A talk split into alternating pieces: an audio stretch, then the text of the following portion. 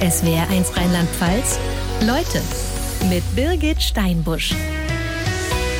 Und Nina Sedano wippt und sagt, ich war schon lange nicht mehr tanzen. Einen schönen guten Morgen. Guten Morgen, vielen Dank für die Einladung. 56 Jahre alt aus Frankfurt. Und wenn Sie da nicht sind, dann sind Sie in der Welt unterwegs. Sie haben alle Staaten bereist, die zu den Vereinten Nationen gehören. Das sind insgesamt 193. Das sind die Mitgliedsländer. Und heute Morgen sind Sie ja von Frankfurt mit der S-Bahn nach Mainz gekommen. Das war schon eine Herausforderung wie eine Fernreise, oder? Nein, so ganz so schlimm war es nicht, aber das sind so ein paar Baustellen um Frankfurt und da fallen Züge aus und ich bin sehr früh aufgestanden, damit ich auf jeden Fall pünktlich hier bin. Glücklicherweise hat uns die Winterzeit ja diese nach einer Stunde geschenkt. Ja, diese Dank. 193 Staaten, ja, die waren ja anfangs gar nicht das Ziel, oder? Sie sind einfach eine Reiseverrückte. Ja, über, überhaupt nicht. Ich habe auch die Länder gar nicht gezählt. Also das kamen erst Fragen auf von Leuten, von Männern meist.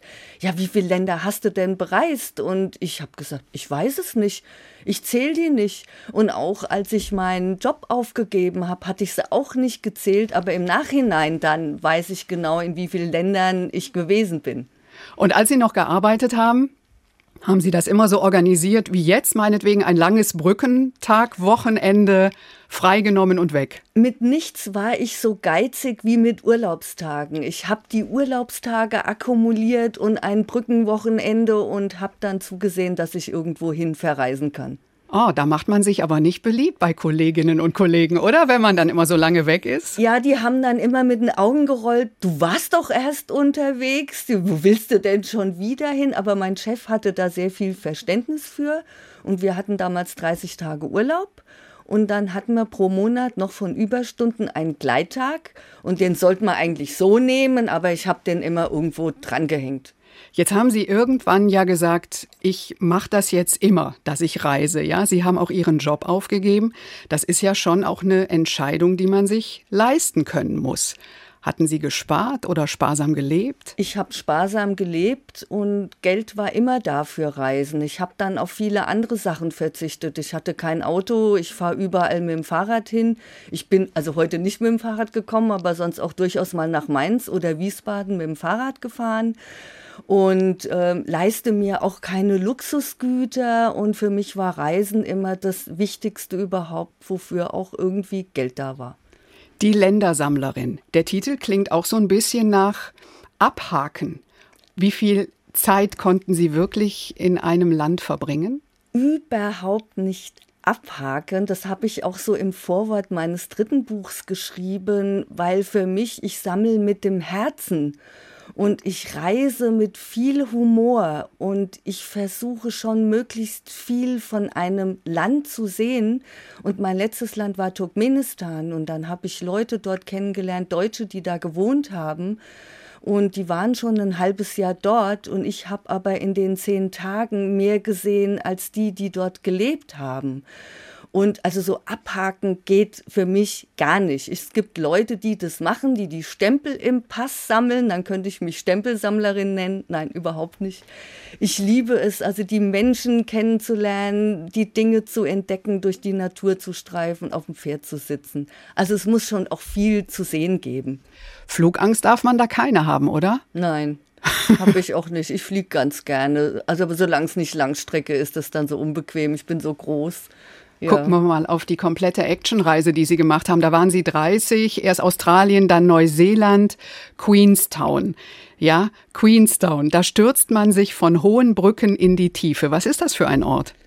Bungee-Springen. Es war damals noch ein sehr recht kleiner Ort, aber man konnte so viele verrückte Aktivitäten buchen und ich mag sowas, Bungee-Springen oder Skydiven oder Tandem-Sprung aus dem Flugzeug raus. Also ich bin da durchaus oder war damals und wäre es heute auch noch für so verrückte Sachen auch zu haben. Und Sie haben da so ein komplettes Paket gebucht? Genau, genau. Habe ich vor Ort gebucht. Da bin ich in so, da gibt es ja ganz viele Reisebüros da, wo man das dann buchen konnte.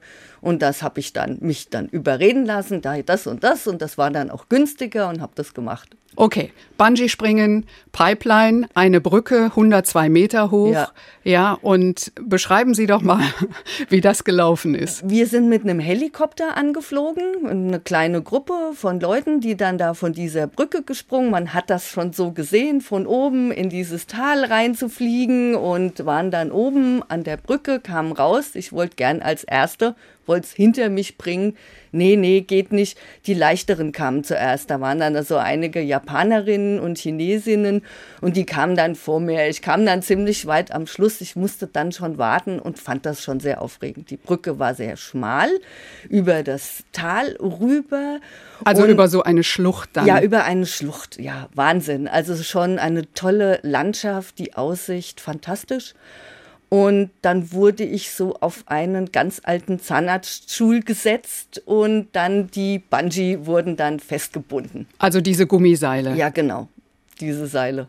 Und auf diesem Zahnarztstuhl konnten Sie dann so schon in die Tiefe gucken und sehen, was da auf Sie zukommt? Ja, oder? neben mir ging es natürlich richtig runter. Ja, also da waren ja so noch, ähm, also ich konnte natürlich da nicht runterfallen, aber ich konnte schon runtergucken. Also das war schon, ja, sehr unangenehm. Haben Sie in dem Moment gedacht, hoffentlich halten die Seile, hoffentlich weiß er, was er tut? Das habe ich gedacht, als er die angeschnallt hat. Der hat dann noch so ein Liedchen gepfiffen und wir haben uns unterhalten. Das war so ein ganz cooler Typ. Und dann habe ich gedacht, ja, hoffentlich macht er seinen Job richtig. Dann hatten Sie die Seile um die Beine. Ja. Und dann werden ja, Sie dann so geschubst? An den Waden. Nein, überhaupt nicht. Also man muss freiwillig springen so ein paar Japanerinnen, die haben dann auch manchmal ein paar Minuten gebraucht, bis sie gesprungen sind. Und wir sollten auch weit weg von der Brücke richtig rausspringen. Und ich wollte dann nicht so lange warten. Ich habe gedacht, ich springe jetzt also gleich. Ja, ich, die anderen, da kamen ja noch Leute hinter mir. Und ich bin dann gesprungen und dann gehen diese, geht man ja immer wieder hoch und runter. Und das ist, sind ganz schöne einige Meter, also so zehn Meter oder so. Ich hatte aber das Gefühl, ich hatte immer Rückenprobleme, dass ich Rückenschmerzen davon kriege oder so, aber das war nur so ein bisschen Druck auf den Waden von diesen Seilen, diesen Gummidingern, das war gar nicht schlimm. Und dann wurde man nach unten abgelassen und kam dann in ein Boot, das dann im Fluss war. Wie nah kommt man an die äh, zur Erde bei diesem Sprung? Also ans Wasser, äh, nicht sehr nah, weil da das ist zu hoch, um da irgendwie einzutauchen. Es gibt eine, eine 40 Meter Brücke, ich glaube, die haben dann auch das Wasser berührt, aber da nicht. Ich weiß es nicht, ein paar Meter ähm, drüber. Sie beschreiben, Ihr T-Shirt ist hochgerutscht, aber Gott sei Dank ist der BH geblieben, wo er sein sollte. Sind das Gedanken, die einem da durch den Kopf gehen? Also ich habe es bei anderen Leuten gesehen, ja, die dann auch, ähm, ich weiß nicht, ob die was drunter hatten oder so, ja, dann habe ich gedacht, oh, da muss ich aufpassen. Über Jahrzehnte alle Staaten der Vereinten Nationen bereist, auch Ruanda in Ostafrika. Rheinland-Pfalz und Ruanda feiern gerade 40 Jahre Partnerschaft. Wie haben Sie Ruanda erlebt? Wie schön für die 40 Jahre Partnerschaft. Ich, mir hat Ruanda sehr gut gefallen. Ich bin damals von Nairobi geflogen und hätte beinahe keinen Platz im Flugzeug gehabt, weil das war irgendwie reserviert, aber nicht dort irgendwie angekommen. Und dann habe ich gedacht, uh, ich will aber hin und hoffentlich komme ich hin. Und ähm, ich hatte eine sehr schöne Zeit in Ruanda. Und ähm, ja, damals, das war ja auch alles nicht so perfekt organisiert, oder wie man das vielleicht heute machen würde. Sie haben den Flug gebucht und dann gesagt, mal gucken, was kommt. Genau bin dann rumgereist, habe nach einer Unterkunft erstmal in Kigali in der Hauptstadt geguckt und wusste schon, hatte so ungefähre Ideen, wo ich hin wollte und habe das dann alles vor Ort mit öffentlichen Verkehrsmitteln oder die Verkehrsmittel, die die es da gab, gemacht. Und dann die Begegnung mit den Berggorillas, ja. Also vielleicht haben die meisten von uns ja vor Augen Gorillas im Nebel in den 80ern, ja, dieser Film mit Sigourney Weaver. Da spielt sie eine amerikanische Zoologin. Wie war das mit den Berggorillas? Ich habe ja geschrieben, mein Titel von meinem Kapitel Gorillas im Sonnenschein, weil die Sonne gescheint hat. Und ähm, ich hatte viel Glück, weil ich kam nach Ruhengeri, wo, von, wo man diese Berggorillas aus sehen kann. Also nicht sehen kann, wir mussten dann natürlich noch in die Wälder. fahren und sind dann ein Stück gefahren. Ich habe dann auch damals 250 Dollar bezahlt, was wenig ist. Heute kostet es 1000 Dollar, diese Berggorillas zu sehen für eine Stunde.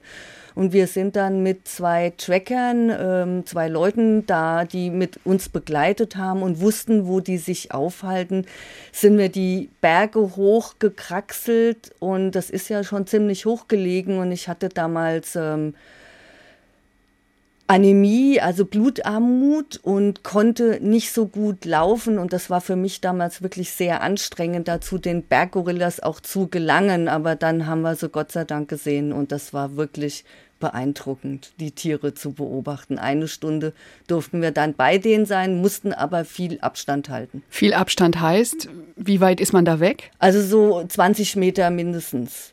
Und da waren aber zwei recht junge äh, Berggorillas, die sich gekloppt haben und dann ist, die kamen dann uns auch nah, die sind dann so irgendwie den Berg runtergerollt halb und dann haben die einen aus unserer Gruppe geboxt.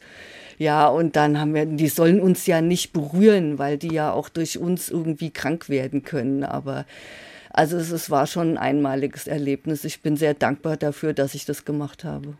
Sie und Tiere auf Reisen, das ist eh so ein Thema, ja? Also die Berggorillas, Ruanda, Pferde, Namibia, ja. immer ja. wieder Pferde.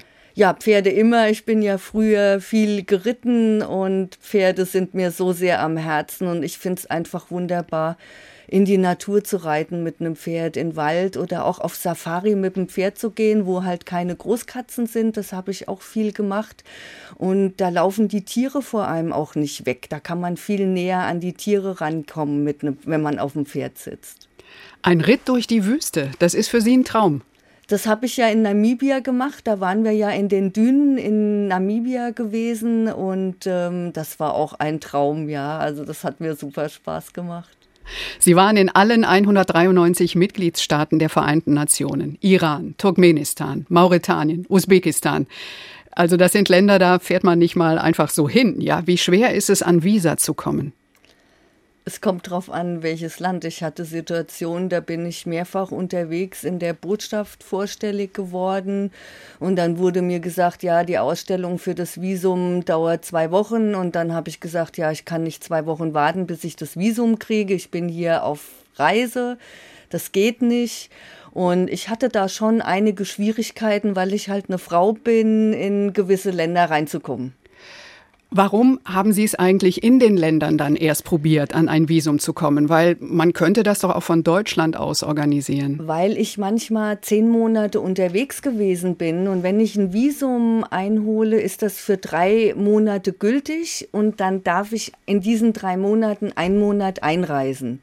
Und wenn ich natürlich schon ein halbes Jahr unterwegs war, dann war das Visum ja nicht mehr gültig. Also habe ich die Visa in verschiedenen Ländern eben eingeholt. Und dann, wie Sie es gerade gesagt haben, Sie haben selten Gruppenreisen gemacht. Sie waren oft alleine unterwegs ja. und dann als Frau. Wo gab es denn da besonders Schwierigkeiten? Im, für den Iran, also da war ich sogar hier in Frankfurt und habe gefragt und dann haben die gesagt, nee, das Visum, das geht nur so und so und Sie müssen eine organisierte Reise machen. Und das war auch in Usbekistan, da war ich wieder in der iranischen Botschaft. Da saß ich mit fünf Männer, Männern allein in einem Raum, die hatten alle Anzug an. Ich hatte hatte eine Kappe auf, hatte meine langen Haare hochgebunden, sah also auch ein bisschen, bisschen aus wie ein Mann. Ich wollte mich nicht so weiblich zeigen, hatte aber noch kein Chador getragen und, oder irgendwie einen Schleier. Foto musste ich machen für, den, für dieses Visum mit Schleier und Chador. Und die haben mir dann halt gesagt, nee, ich musste eine organisierte Reise machen. Und das wollte ich ja nicht. Ich wollte ja auf eigene Faust. Da bin ich ja auch ein bisschen stur und wollte auf eigene Faust rein. Und dann habe ich das nach dem fünften Anlauf in Kabul in Afghanistan ohne Probleme das Visum gekriegt. Da hat er wahrscheinlich in der Botschaft gedacht, jetzt ist die schon in Kabul, in Afghanistan und da kann sie auch schon in äh, äh Iran einreisen, ja. Wird man da mit der Zeit auch so ein bisschen rabiater? Wird man mutiger? Nein, ich bin immer vorsichtig, weil ich kann in der Botschaft nicht rabiat sein. Ich habe jemanden erlebt, der hat dann rumgeschimpft und dann kriegt man erst recht kein Visum. Also ich bin dann eher sehr zurückhaltend und schüchtern. Ich bin eher so ein bisschen vielleicht auch vorlaut. Aber da, wenn es um eine Botschaft geht, Visum, Klappe halten, also nichts sagen. Das ist, sonst, sonst kriegt man gar nichts, sonst erreicht man nichts. Alleine als Frau zu reisen, mit welchen Schwierigkeiten haben Sie da sonst zu kämpfen gehabt? Also wenn ich auch in Afrika oder in Indien unterwegs gewesen bin, haben die mir die Leute schon gesagt, ich spreche ja auch mehrere Sprachen. Ich spreche Französisch, ich spreche Englisch, ich Spanisch, Italienisch. Niederländisch. Ich kann mich dann auch mit den Leuten unterhalten und die haben mir dann auch viele Männer gesagt, ja, es ist nicht üblich, dass hier eine Frau alleine rumreist. Vielleicht reist die alleine, um dann irgendwelche Verwandte zu besuchen, aber sie reist nicht allein, um das Land und die Leute kennenzulernen. Und oft waren die Leute dann auch wiederum sehr freundlich und haben mir geholfen, weil ich auch in Situationen geraten bin, da musste ich auf der Straße, mitten auf der Straße übernachten, weil wir einfach mit dem Transport, das war ein Toyota Pickup, alles offen, weil wir einfach nicht weitergekommen sind. Und dann haben sie mich gefragt, ja, wo hast du denn deine Decke? Und dann habe ich gesagt, also so eine Kolter, so eine Decke. Und dann habe ich gesagt, habe ich nicht dabei, sowas schleppe ich nicht mit Welches mir Land war das? Das war in der Zentralafrikanischen Republik. Und dann habe ich auf dem Toyota Pickup mit ganz, ganz viel Gepäck gelegen, ja. Also und mich irgendwie mit irgendwas zugedeckt, mit einer Jacke oder was ich da so dabei hatte. Reiseverrückt. Sie waren schon in den meisten Mitgliedsländern der Vereinten Nationen, auch in Süd- und Nordkorea. Südkorea nach dieser Halloween-Tragödie gestern Abend. Ja, Massenpanik in engen Straßen, über 150 Tote. Die Hintergründe sind noch nicht klar. Aber Sie sagen, es berührt einen natürlich immer besonders, wenn man schon in dem Land war. Ja, von mir auch mein Beileid. Ich krieg jetzt auch so richtig so eine Gänsehaut, ja, weil ich habe ja in dem Land, ich war in Seoul und bin auch in dem Land rumgereist, habe ja dort auch Menschen kennengelernt und ich fühle mich jedem Land, in dem ich war und wenn ich dann höre, dass was passiert ist, verbunden. Auch Ukraine? Ja, auch ganz besonders, weil ich da auch bei Leuten eingeladen war und gewohnt habe. Dann kommen wir zu Nordkorea, der Nachbarstaat von Südkorea. Ein Staat, der komplett abgeschottet wird, ja. ja. Sie waren da. Wie kommt man da rein? Ich war in der Reisegruppe. Wir waren 20 Leute und ähm, sind in der Reisegruppe rein. Weil es allein nicht möglich gewesen wäre, oder? Allein wäre es möglich gewesen, dann hätte ich einen Aufpasser gehabt, einen Guide gehabt, einen Aufpasser von dem Aufpasser, einen, einen Fahrer und das wäre mir zu teuer geworden. Ich habe ja immer versucht, auch irgendwie die Kosten, wenn ich gereist bin, niedrig zu halten. Dann mit dieser Reisegruppe. Ja, wie war das, diese Tour in Nordkorea? Es war sehr lustig. Für uns war das Motto dieser Tour, wir sowas haben wir ja noch nie gesehen, weil wir im äh, Mausoleum gewesen sind von dem verstorbenen Führer und mussten uns dort verbeugen ähm, und das war und dann haben wir waren wir in einem Kriegsmuseum, wo es einen Kriegsschauplatz gab und wir saßen da auf einem Dreh ein so einem Drehding, das sich gedreht hat und um uns rum war dieser Kriegsschauplatz. Und dann haben wir gedacht, das gibt's überhaupt nicht und haben auch haben ein Auto gesehen, einen Lastwagen, ein Holzvergaser. Und meine Mutter hat gesagt, das gab's bei uns im Krieg. Der ging nur mit Holz zu fahren. Also, wir haben da Sachen gesehen, das ist ja noch nicht so lange her, das war 2010, als ich dort gewesen bin. Ich weiß jetzt nicht, inwieweit sich's verändert hat, aber das war schon sehr eine krasse Reise. Und das alles unter Beobachtung und sehr ja, wir hatten immer da, wir konnten nicht alleine irgendwo rumlaufen. Also ich war mal morgens, da waren wir außerhalb, da, also wir haben ja eine Rundreise gemacht und dann bin ich so ein bisschen von dem Hotel weg. Da war noch keiner aufgestanden. Es ist gerade hell geworden. Ich war im Mai dort. Und dann bin ich da ein bisschen rumgelaufen. Und dann kam wieder ein Tier, ein Hund. Der hatte mich, ich hatte dort in dem Land überhaupt keine Kühe, keine Hühner, keine Schweine, keine Pferde, keine Tiere gesehen. Und der Hund war nach ein paar Tagen das erste Tier, das ich dort sehe. Und der hatte mich gar nicht gemerkt. Da habe ich gesagt, uch, und er hat bestimmt Hunger, ja, und ich hatte nichts für ihn. Das war noch ein junger Hund. Und er hat mich gar nicht bemerkt und hat sich dann vor mir erschreckt. Und ich war auch erst ein bisschen unsicher, ja, weil ich nicht weiß. Und Da konnte man, ich konnte aber auch gar nicht irgendwo hinlaufen, weil das so abgeschottet war alles. Also das war schon schwierig. Also auch kein Kontakt zu Menschen, die da leben. Menschen nur kontrolliert. Wir waren in der Universität und da waren auch Leute, die sehr gut Deutsch gesprochen haben, sehr gut Englisch gesprochen haben. Mit denen durften wir uns unterhalten, aber natürlich nur unter Beobachtung. Und das Hotel? Wie war die Unterkunft? Die Unterkunft war ganz normal wie ein Hotel woanders auch, aber das Essen war schrecklich. Warum? Salzlos, geschmacklos. Normalerweise habe ich immer Salz und Pfeffer dabei und ausgerechnet für Nordkorea habe ich es vergessen. Und das Essen, wir waren in Restaurants, die überhaupt nicht als Restaurants gekennzeichnet waren. Man konnte von außen nicht sehen, dass das ein Restaurant ist. Und die haben mit altem Fett gekocht. Das hat auch, das ganze Land hat so gerochen. Also es war so eklig. Ich habe einige Kilo verloren. Und als ich nach Hause kam, hatte ich überhaupt keinen Appetit mehr nach den zehn Tagen da unterwegs. Es war, und wir hatten mal ein Stück Butter gekriegt für unser Brot. Und dann haben wir geguckt, da war das schon anderthalb Jahre abgelaufen. SWR 1 Leute, bei uns ist Nina Sedano. Sie haben ja fast 200 äh, Länder der Erde bereist. Über Jahrzehnte war das ja. Anfangs noch mit ihrem Mann, nach der Scheidung dann aber alleine. Und Sie beschreiben in Ihrem Buch eine wilde Moped-Tour in Guinea in Westafrika.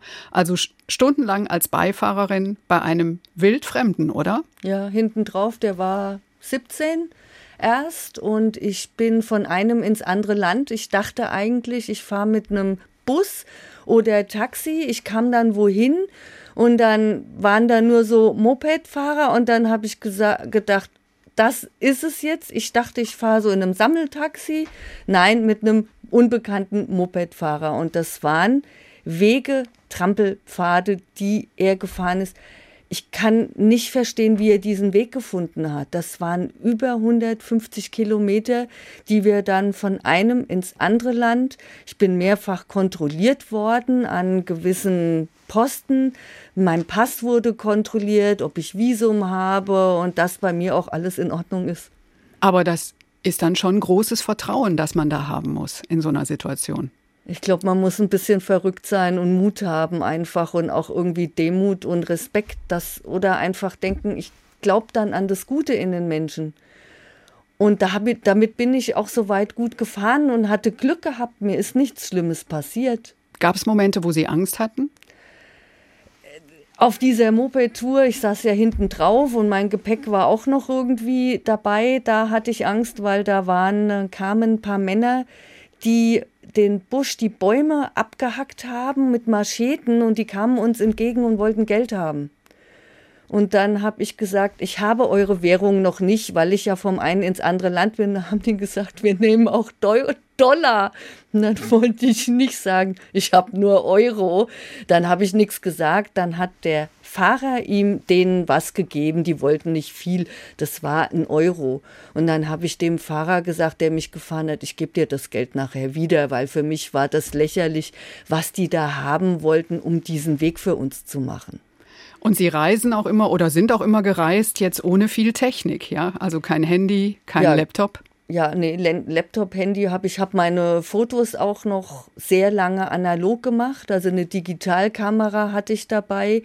Vielen Leuten ist die Digitalkamera in, in äh, Libyen äh, kaputt gegangen wegen Sand und äh, meine Kamera ist mir leider runtergefallen im Senegal.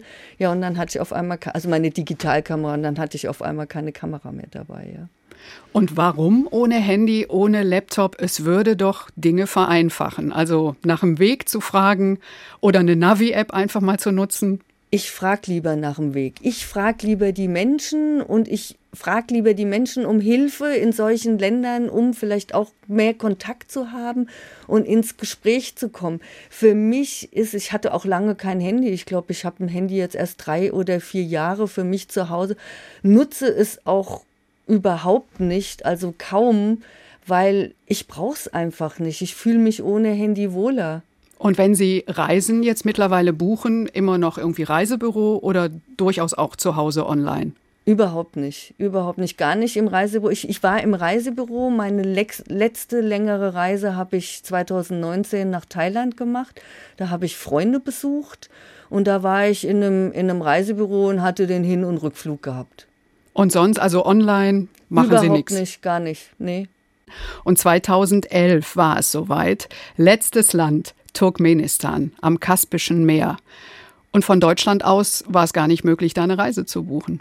Nee, ich habe ähm, Reiseveranstalter gesucht, nicht gefunden über Jahre, habe eine Kleingruppe gesucht oder habe auch im Internet was reingeschrieben, wer will mit mir nach Turkmenistan reisen, habe keine Begleitung gefunden. Dann hatte ich eine Kleingruppe, die wollten aber niemanden noch Fremdes dabei haben und ja, es war sehr schwierig. Wie sind Sie dann reingekommen? Ich habe es nochmal von einem anderen Land versucht. Das hat dann auch nicht geklappt, weil ich kein Russisch sprechen konnte und die konnten auf der Botschaft kein Englisch. Und dann hatte ich eine Freundin, die war ein paar Jahre zuvor dort reiten. Ich war eine Woche von A nach B nach C mit einem Pferd unterwegs in einer kleinen Gruppe und die hat mir dann dort einen Reiseveranstalter genannt, den ich kontaktiert habe. Und dann kam ich dann dahin. Aber dann auch in dem Land immer mit einer Begleitung. Immer eine Begleitung. Da war das, was ich in Nordkorea nicht hatte, da hatte ich, da hatte ich eine einzelne Begleitung. Konnten Sie sich denn relativ bewegen in Turkmenistan? In oder? Aschgabat, in der Hauptstadt, konnte ich mich frei bewegen. Da durfte ich alleine rumlaufen, aber in im Rest des Landes überhaupt nicht. Also da wurde ich dann abgeholt morgens vom Hotel, wurde mir drei UNESCO-Welterbe gezeigt und natürlich noch andere Sachen gezeigt, Märkte. Und ähm, der konnte gut Englisch sprechen und dann waren wir so unterwegs. Das war auch nett, da war ich nicht alleine. Und ähm, ja, da habe ich halt auch einiges gesehen. Unterkünfte zu finden. Da haben Sie sich ja auch immer wieder einfach drauf eingelassen, ja, wenn Sie gereist sind. Sie kommen an und dann gucken Sie, wo gehe ich jetzt hin? Und Sie sagen jetzt, über, oder seit ich über 50 bin, gehe ich nicht mehr in Mehrbettzimmer. Warum? Auf meiner letzten Reise in die Antarktis auf einem kleinen Schiff bin ich in einem Vierbettzimmer gewesen. Und das war das letzte Mal, wo ich in einem Vierbettzimmer war, weil sonst wäre es auch extremst teuer geworden. Und ich möchte einfach von, von meinem Alter her nicht mehr in ein Mehrbettzimmer reingehen. Also mir reicht dann an, ich möchte dann auch schon ein Einzelzimmer haben, weil es doch, die jungen Leute sind doch sehr laut. Also manchmal kommen dann welche um drei Uhr heim und machen dann das Licht an und das war mir schon vor ein paar Jahren, als ich jünger war, unangenehm und ich möchte auch nicht, wenn ich spät irgendwie wo ankomme, die Leute aufwecken. Also ich versuche dann immer leise zu sein, aber so sind die Leute halt nicht immer. Man ist ja da auch, oder Sie waren ja auch dann manchmal durchaus mit Männern, ja, im Zimmer. Und die schnarchen wie verrückt, oder? Das ist mir einmal passiert in Australien. Da war ich als einzige Frau in einem Männerzimmer. Da waren, glaube ich, 20 Männer drin. Die haben mich alle ganz entsetzt angeguckt. Und da habe ich gedacht, ja, warum haben die. Und da bin ich natürlich vorne an die Rezeption gesagt, Alter, da sind nur Männer drin. Und dann haben die mich da auch wieder rausgeholt. Ich war da eine Nacht drin und fand es wirklich unangenehm. Sie haben fast 200 Länder bereist. Moskitonetz immer dabei? Ja, das war sehr wichtig. Also zumindest in Afrika und asiatischen Ländern und Südamerika. Überm Bett, eingewickelt, alles. Ja, wenn es nirgends was zum Aufhängen gab, habe ich mich auch, da schwitzt man sich aber tot drin, weil das sehr, sehr engmaschig ist. Also es schreckt, ja, ist nicht so angenehm. Aber wenn man so in allen Ländern unterwegs ist über so lange Zeit, wird man da auch zur Expertin im Packen? Ich hab's Packen gehasst. Ich war immer froh, ich habe immer auch irgendwas in den Ländern gelassen. Ich hatte immer Bücher dabei und dann habe ich Bücher zurückgelassen, habe manchmal auch Kleidungsstücke zurückgelassen und war sehr froh, wenn das Gepäck dann auch ein bisschen leichter wurde. Aber das Packen habe ich gehasst, weil ich ja manchmal alle zwei oder drei Tage dann wieder gepackt habe. Ist der Koffer auch mal verloren gegangen? Ja, der war auch einmal länger weg und dann wollte ich schon drei Monate. Da wollte ich schon vom, vom Flugzeug her und dann war ich aber zu Hause, Gott sei Dank, und dann wollte ich einen Antrag stellen und dann stand er einfach vor der Tür. Und einmal kam ich auch in Aberdeen in der Jugendherberge an und da hatte ich auch kein Gepäck. Das ist dann irgendwie in Heathrow hängen geblieben. Und dann hatte ich aber was aufs Bett oben gelegt, aber kein Gepäck. Und die Mädels, die dann mit mir im Zimmer waren, haben das dann wieder irgendwie weggetan. Da habe ich gesagt, ja, wir haben kein Gepäck gesehen. Ja, das ist noch irgendwo unterwegs. Gab es auch mal so einen Moment, dass Sie was Wichtiges zu Hause vergessen hatten und dass Sie dann dachten, das kann jetzt nicht wahr sein? Also ich habe eben schon überlegt, nee, Gott sei Dank nicht. Und wenn es jetzt der Pass gewesen wäre, das wäre natürlich schlecht oder Geld oder, oder die, irgendeine Kreditkarte. Aber wenn ich was vergessen hatte, konnte ich es immer kaufen. Und kann mich aber nicht daran erinnern. Ich habe immer sehr lange vorher gepackt. Also wenn ich von zu Hause weg bin. Und habe auch eine Liste gemacht und habe mir aufgeschrieben, das und das muss mit. Sie sind eh eine Frau der Listen, oder? Sie haben die Länder gesammelt und jetzt sammeln Sie die Städten Weltkulturerbe. Das machen Sie aktuell. Ja, jetzt muss man sagen, da gibt's ungefähr 1200 und Sie haben ungefähr die Hälfte. Europa nehmen Sie sich vor. Ja, weil die ganze Welt kann ich nicht machen. Ähm, das, da werde ich ja verrückt. Vor allen Dingen jedes Jahr, fast jedes Jahr kommen neue dazu. Und es sind einfach auch zu viele, um mir die ganzen all weltweit vorzunehmen. Da wäre ich ja ein bisschen, ja, ein bisschen verrückt, ja. Was haben Sie jetzt im Erzgebirge gesehen? Das war so Ihre letzte Station? Da waren so eine Annaberg Buchholz, das sind so einige Bau, also so Baukultur, ähm, also Erzge Erzgebirge, Uranabbau und dann bin ich in irgendwelche, wie nennt man die denn jetzt ja, Bau, jetzt fehlen mir die Worte, in, in die Bau, also in so einen Bau rein, in, ähm, richtig runter in, in, ins Erdreich und ähm, ja, habe mir da dann ähm, auch alle möglichen Sachen angeguckt, äh, die es da halt zu sehen gab. Das sind 22 Stück, das ist unheimlich viel. Alle habe ich nicht geschafft. Das Erzgebirge ist riesig, da muss ich noch mal hin. Und heute Morgen haben Sie äh, ja den Besuch hier in Mainz direkt genutzt für die nächste Stätte? Für den jüdischen Friedhof hier um die Ecke. Das finde ich ganz toll. Da kommt man nicht drauf, den kann man aber von außen sehr schön einsehen. Und der ist wirklich tatsächlich hier um die Ecke. Und was bei Ihnen immer im Rucksack war, Kamillentee, oder? Damit Sie sich wohlfühlen und eine Tasse Tee, um Bekanntschaften zu schließen, geht immer. Nicht unbedingt mit Kamillentee, dann mit schwarzem Tee, aber Kamillentee, wenn es mir schlecht gegangen ist, wenn ich eine Erkältung hatte oder wenn ich Magenbeschwerden hatte. Okay. Aber Tee geht immer. Ich trinke wahnsinnig gerne Tee. Ich trinke keinen Kaffee. Bei uns gibt es am Ende immer eine Kleinigkeit. Und ich habe Kamillentee. Hoffe aber, dass es Ihnen trotzdem gut geht. Ja? Sehr gut, der ist mir nämlich gerade ausgegangen.